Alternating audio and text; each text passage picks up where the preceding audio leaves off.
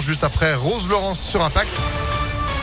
La météo, toujours aussi euh, agitée. Et puis Sandrine Ollier pour l'info, bonjour. Bonjour Phil, bonjour à tous. À la une, ils veulent comprendre pourquoi. On vous en parlait hier sur Impact FM. L'association Notre Affaire à tous a saisi la justice pour dénoncer les pollutions chimiques provoquées par deux entreprises de la vallée de la chimie à Lyon. Euh, plusieurs riverains ont rejoint ce recours qui pointe toute une série de manquements aux droits de l'environnement. Parmi eux, Stéphanie Escoffier. Cette mère de famille a travaillé pour l'entreprise Arkema il y a 15 ans. Elle vit toujours à un kilomètre de l'usine de Pierre Bénite, visée par le recours en justice.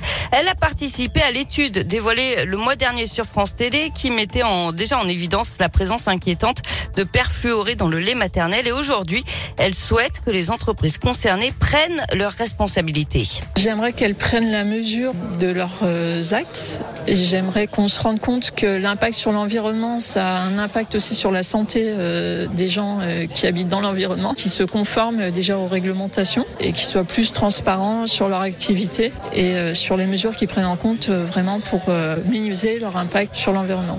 Contacté par la rédaction, l'entreprise Arkema assure que l'ensemble des sujets de non-conformité mentionnés ont été réglés.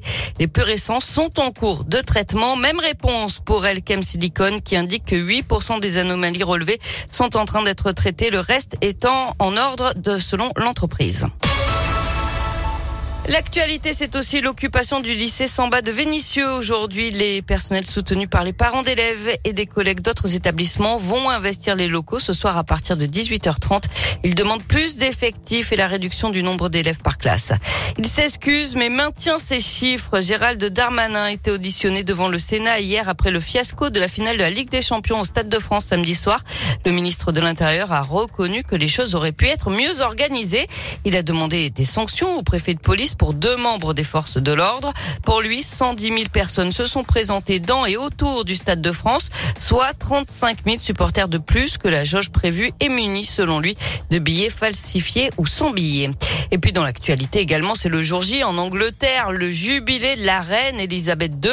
Depuis le balcon de Buckingham, la reine mère va lancer les festivités pour l'anniversaire de ses 70 ans de règne.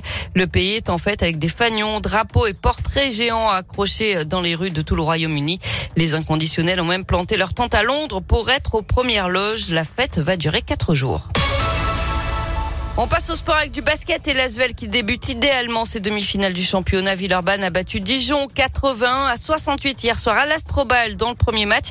Deuxième manche dès demain soir à 20h, toujours à domicile. En foot, large victoire des filles de l'OL sur ici les Moulineaux 4 à 0 hier soir pour leur dernier match de la saison.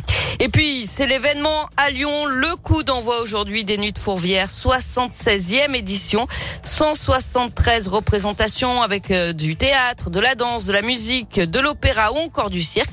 Et parmi les artistes attendus, Mathieu Chédid, Julien Clerc, euh, Dutron et Dutron et Juliette Armanet.